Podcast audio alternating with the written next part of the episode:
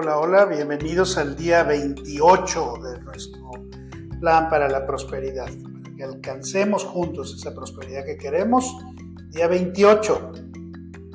Como ya sabes, eh, la forma en la que pensamos, sentimos y, y actuamos le da forma a nuestras percepciones del mundo como lo vemos o como lo sentimos.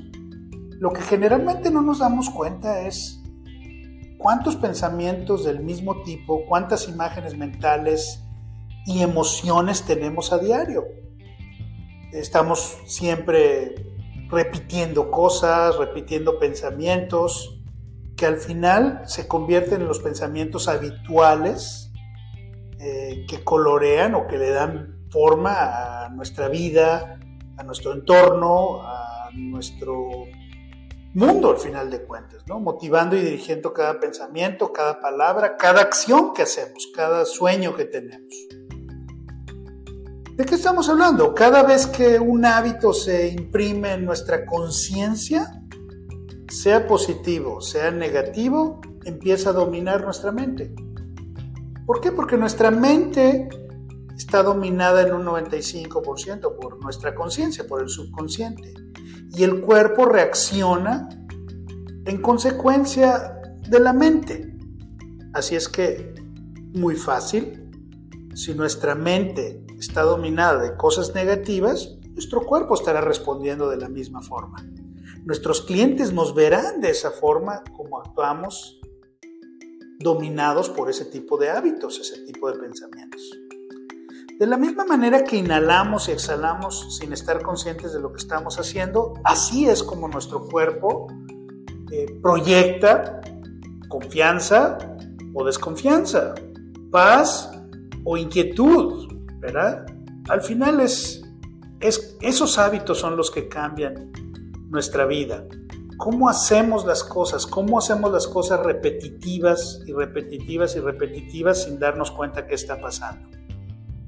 Ahora que estoy hablando de, repetir y repetir y repetir las cosas, sin darnos cuenta que a veces en esa repetición, pues podemos cometer un montón de errores, podemos cometer eh, cosas que no quisiéramos a veces que sucedieran, pero suceden ahí, ¿verdad? Eh, me recuerdo, hay una película de Los Simpsons que seguramente has visto, los Simpsons viajan a Japón o algo así se llama ese capítulo, ese episodio. Y bueno, eh, te lo describo así muy rápido, eh, de memoria.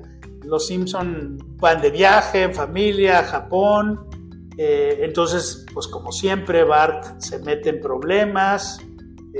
Homero igual. están allá en Japón y terminan por azares del destino en un juicio. Terminan eh, presos y tienen que pagar su multa con trabajos forzados, vamos a decir, en unas fábricas y ahí están trabajando.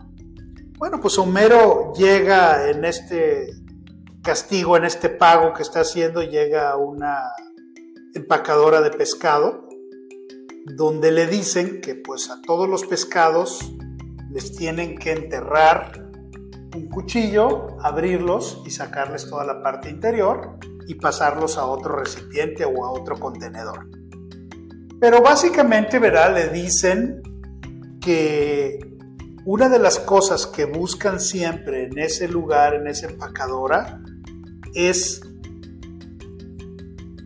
un emperador, un príncipe que está metido en uno de los pescados y que es como un como un de estos de la lámpara maravillosa, ¿verdad? Que, te puede conceder los deseos por las mismas riquezas que él tiene, pero que está atrapado por un hechizo en uno de los pescados que llegan a esa empacadora. En fin, Homero empieza a trabajar, empieza, mete el cuchillo, jala los intestinos o los interiores de los pescados y los avienta, ¿no? Entonces empieza a agarrar como ritmo meto cuchillo, saco y tiro, meto cuchillo, saco y tiro, meto cuchillo, saco y tiro, lo convierte en un hábito de repetición, repetición, repetición. En una de esas agarra un pescado y el pescado le habla y le dice, no, espérate, no me mates, si me matas vas a perder la oportunidad de, meto cuchillo, saco las y lo tiro. Entonces al final él ni reacciona, ni siquiera se da cuenta que tuvo en sus manos la posibilidad de hacer, bueno, pues desde salir de ahí hasta cumplir con algunos de sus sueños, ¿no? Como escuchamos a veces en estos eh, amos ahí de la lámpara maravillosa. Pues bueno, básicamente, ¿verdad? Eh, cuando ese pescado le habla y le grita, él ni siquiera lo percibe, se da cuenta hasta que ya lo, le pasó el cuchillo y lo aventó del otro lado, ¿verdad? Entonces, con el mismo, la misma repetición que había utilizado con los otros quizá 200, 300 o miles de pescados anterior, aventó a ese pescado al contenedor junto con todos los demás, pero ya sin vida. Como Homero en, este, en esta película, ¿verdad? A menos que estemos conscientes nosotros de nuestros pensamientos, emociones y acciones, corremos el riesgo de convertirnos en víctimas de nuestros propios hábitos repetitivos. Una vez que nos damos cuenta de un hábito, tenemos la habilidad de romperlo o cambiarlo. Pero mientras sigamos repitiendo los hábitos inconscientemente, esa inconsciencia nos tiene bajo su control. Espero haberlo dicho bien.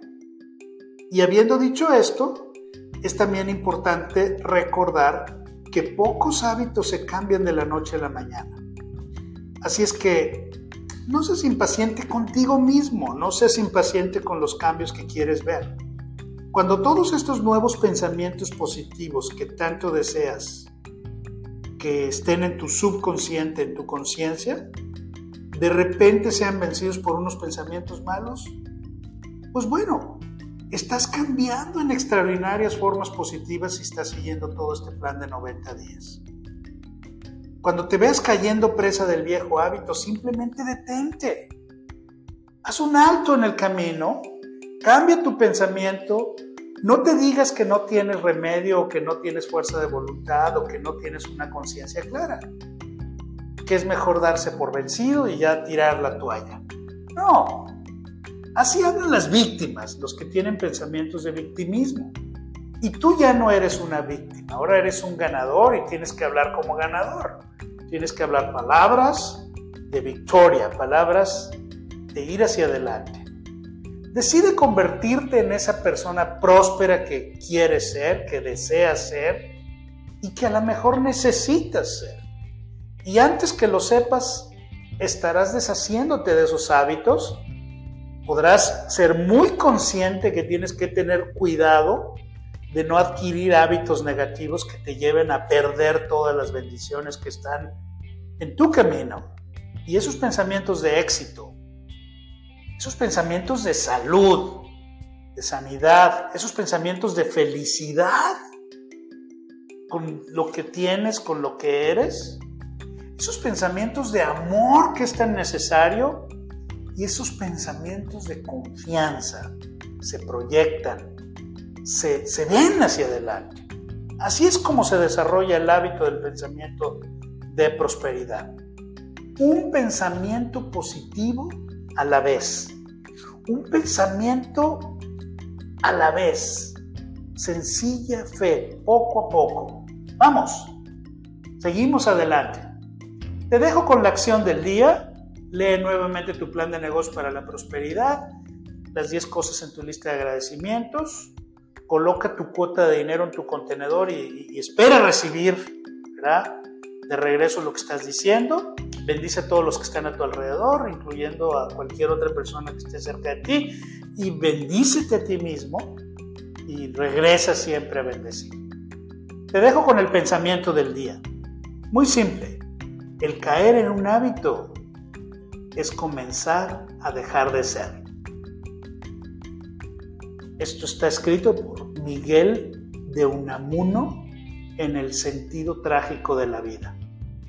Finalmente te dejo con la afirmación del día. Dilo conmigo. Transformo los hábitos de mi naturaleza anterior en hábitos de oro de una nueva y próspera naturaleza.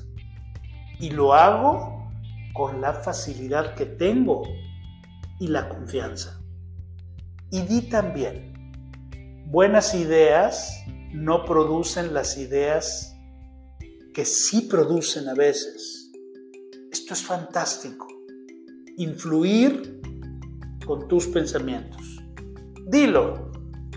Nos vemos mañana.